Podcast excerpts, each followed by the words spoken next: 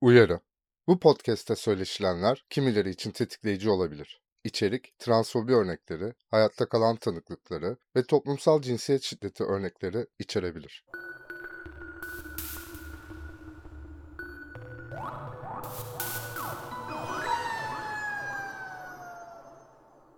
Merhabalar.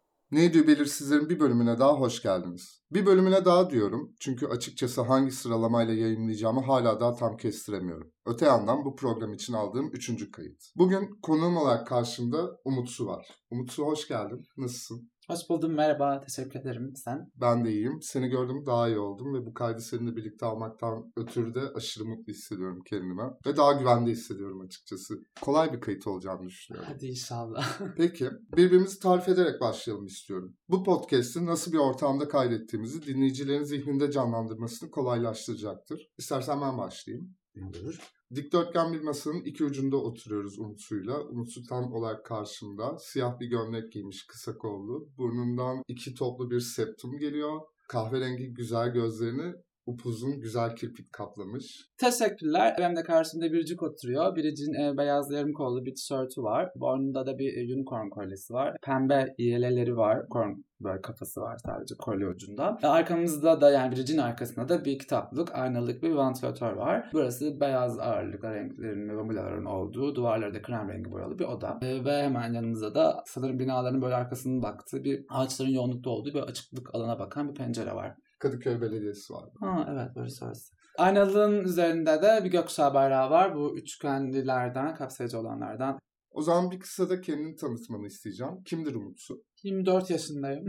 Böyle başlayayım. İstanbul'da yaşıyorum. Mart ayında mezun oldum. İşsizim. Parti kızıyım. Partilemeyi, arkadaşlarımla sosyalleşmeyi seviyorum. Onun dışında mümkün olduğu kadar aslında hareketin içinde olmaya çalışıyorum. LGBT hareketin içerisinde ve genelde de işte bağımsız oluşumlarda ve yatay örgütlenmelerde örgütleniyorum.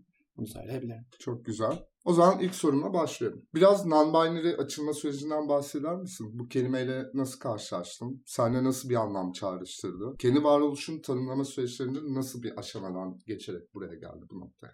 Kendi cinsel yönelimimi ve cinsiyet kimliğimi aslında tanımlamaya benim lise döneminde başladım. Ya o zaman böyle her Lubunya gibi Google'a yazıyordum işte LGBT artı, işte soru işareti, bu harfler ne anlama geliyor. Aslında lisede bu tanımla karşılaştım non-binary tanımıyla ama o zamanlar kendimi non-binary olarak tanımlamadım. Yani non-binary olarak açılmadım. Kendimi eşcinsel erkek olarak tanımadım uzun bir süre. Fakat buradaki aslında yani cinsiyet ifademden, cinsiyet kimliğimden de aslında erkek derken her zaman sorulduğunda çekinerek cevap verdim ya da hep bir açık uçlu bıraktım bıraktım. Ama aynı zamanda non-binary kelimesinin tanımını da sahiplendiğim bir deneyim ve kimlik olmadı uzun bir süre. Hı hı. Kendime ve sosyal çevreme de aslında non-binary olarak çok geç açıldığımı söyleyebilirim. Belki biraz daha açmak gerekebilir. Benim için açılmak lisede kolaydı. Çünkü çok fazla bunca arkadaşım da vardı lisede ve lisede erken bir yaşta aslında hareketle ve örgütlülükle tanıştım. Ama non-binary kelimesinin işte o sözlüğe karşılığına baktığımız zaman kendi kadın ya da erkek olarak tanımlamak ya da ikili cinsiyet sistemine karşı bir tarafta durmak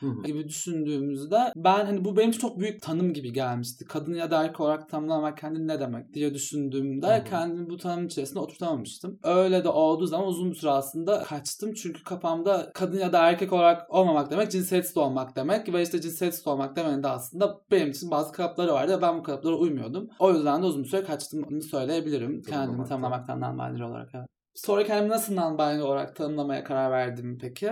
Bu da bahsettiğim aslında o hareketle, Lubunyalarla tanışmaya ve sosyalleşmeye başladıkça oldu. Çünkü aslında non-binary deneyimi ya da işte kimliklerin benim o Google'da okuduğum tanımlamayla kısıtlı olmadığını, aslında birçok fazla non-binary tanımının ve deneyiminin olabileceğini öğrendim. Lubunyalarla tanıştıkça, bu deneyimliklere tanıklık ettikçe aslında. Ve sonrasında da aslında tabii bazı şeyler okumaya, izlemeye, görmeye başladım. Bunlar da kendimi non-binary olarak tanımlamakta bana yardımcı olduğunu söyle söyleyebilirim. Şu anda aslında işte atanmış ismimden farklı bir isimle hitap edilmesin bana yani şu an hani o lisedeki non-binary kelimesinden korkan kişiden şu an hani ismine bazı eklemeler yaparak ismini bile non-binaryleştirilmeye çalışan biri e, olmuş oldum. Ve bu ismi de aslında çok yeni kullanıyorum. Sanırım geçen kıştan beri Umutsu'yu kullanıyorum. Bu Umut ya da Umutsu aslında çok değişmiyor. Yani herhangi bir tercihim yok. Umut ya da Umutsu diyeceksiniz bana diye. Ama tabii ki de Umutsu kelimesini duyduğumda ya da bana öyle hitap edildiğinde çok daha mutlu mutlu oluyorum ve böyle hani dönüp baktığımda daha bir güler yüzle bakıyorum o kişi kimsem. Böyle de bir e, şu an süreç içerisindeyim. Harika. O zaman seninle birlikte biraz gender non-conforming tanımını açalım istiyorum. Bu tanımlamayı hem ilk defa senden duyduğum için hem de aradan iki yıl geçtikten sonra bu programı hazırlarken gender non-conforming tanımı ile ilgili başka bir karşılık olduğunu da fark ettiğim için bunu seninle konuşalım istiyorum.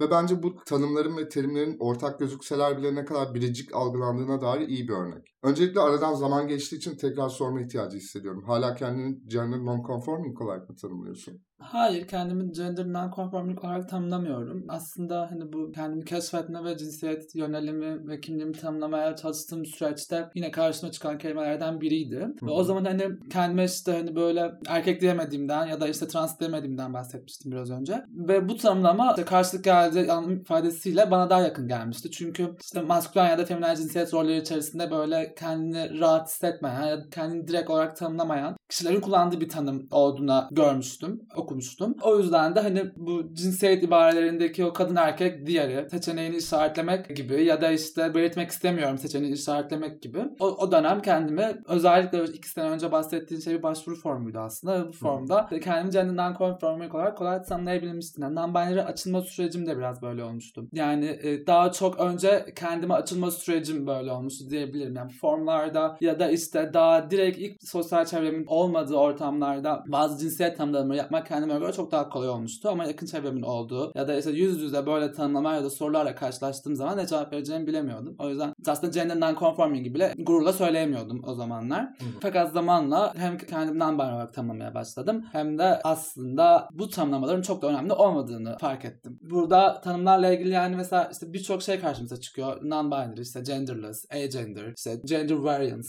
gibi tanımlar çıkıyor. Hı hı. E hem dediğim gibi çok biricikler hem de aslında hiçbir anlamı yok. Yani bence kendini non-binary olarak tanımlayan biri için bir yandan da hiçbir anlamı yok diyebilirim. Anladım. Bir yandan da gender non-conforming yer yer non-binary çatısının altında da anılan bir alt kimlik gibi bir şey. Non-binary çatı kimlik mi? Evet yani aslında şey gibi bence.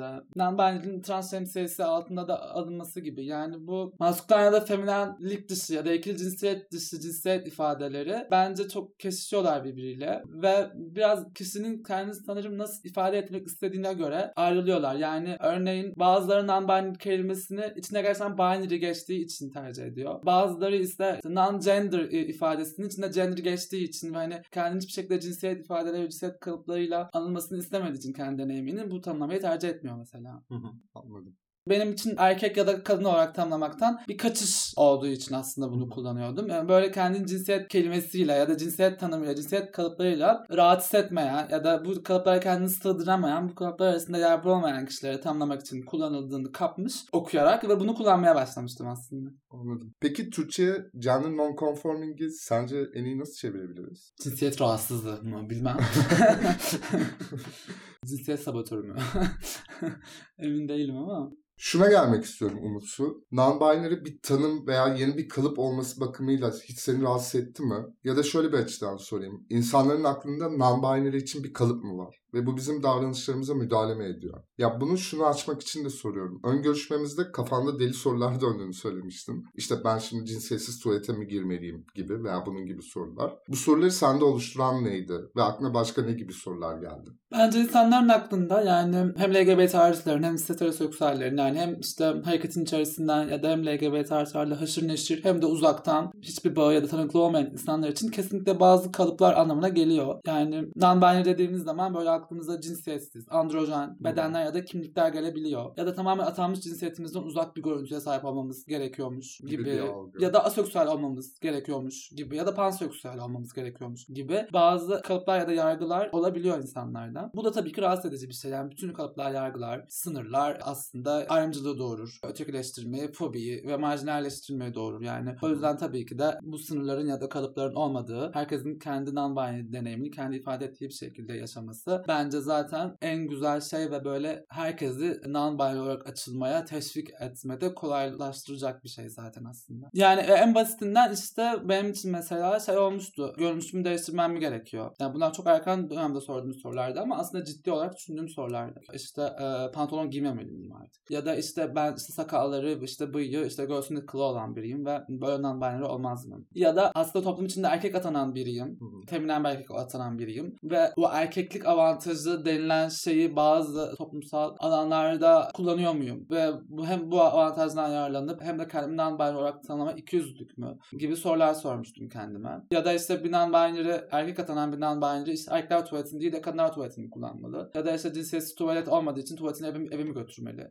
Ee, falan gibi hani böyle sorular sormuştum ve aslında uzun bir sürede bence benim non-binary olarak tanımlamamda engel olmuştu kendime ya açılmamda bu sorular. Ama yani sonra yani gerçekten her non-binary'nin ya da işte nasıl her trans erkeğin maskülen olması gerekmiyor da her trans kadın feminen olmak zorunda değildir Hı hı. diyorsak yani her non-binary için de aslında bunu söyleyebiliriz. Yani maskülenlik, feminenlik ve non-binary olmak için bence sürekli akışta olmak demek. Yani şeyin de güzelliği bu. Deniz Gedizlioğlu'nun kısa Kaos'ta çevirdiği bir non-binary serisi var. Orada da bu geçiyor. Yani non-binary kelimesinin trans şemsiyesi altında yer bulmasının da güzelliği bu. Trans dediğimizde işte bir yerden bir yere geçmek, kutuptan bir kutuba geçmek olarak düşünüyoruz translığı. Hı hı. Fakat non-binary şemsiyesinin alta transla değerlendirdiğimizde sürekli akışta olmak. Yani bazen işte bir kutuba daha yakın olmak, bazen diğer kutuba yakın olmak. Arasında gidip gelmek anlamlarını kafamıza daha kolay oturtabiliyoruz non-binary olarak kendini tanımayan insanlarla karşılaştığımızda. O yüzden yani ben de kendi bedenimi, kendi deneyimimi, cinselliğimi ve performansımı neyse e, bu ilk kalıp arasında gidip gelen, bu ilk kalıbın dışında kenarında köşesinde bir yerde konumlandırdığımda o zaman işte pantolon giymekle de işte sakalımın olmasıyla da hiçbir sorunumun olmayacağını, tamamen kendi deneyimimle biricik olduğunu anlamış ve o zaman çok daha rahat ve özgürleşmiş olmuştum aslında. Anladım. Bu akışta olma meselesi biraz kafamı karıştırdı. Bazı non-binary'lerde sabit olabilirler sanki. İlla hep akışmak zorunda değiller gibi düşünüyorum.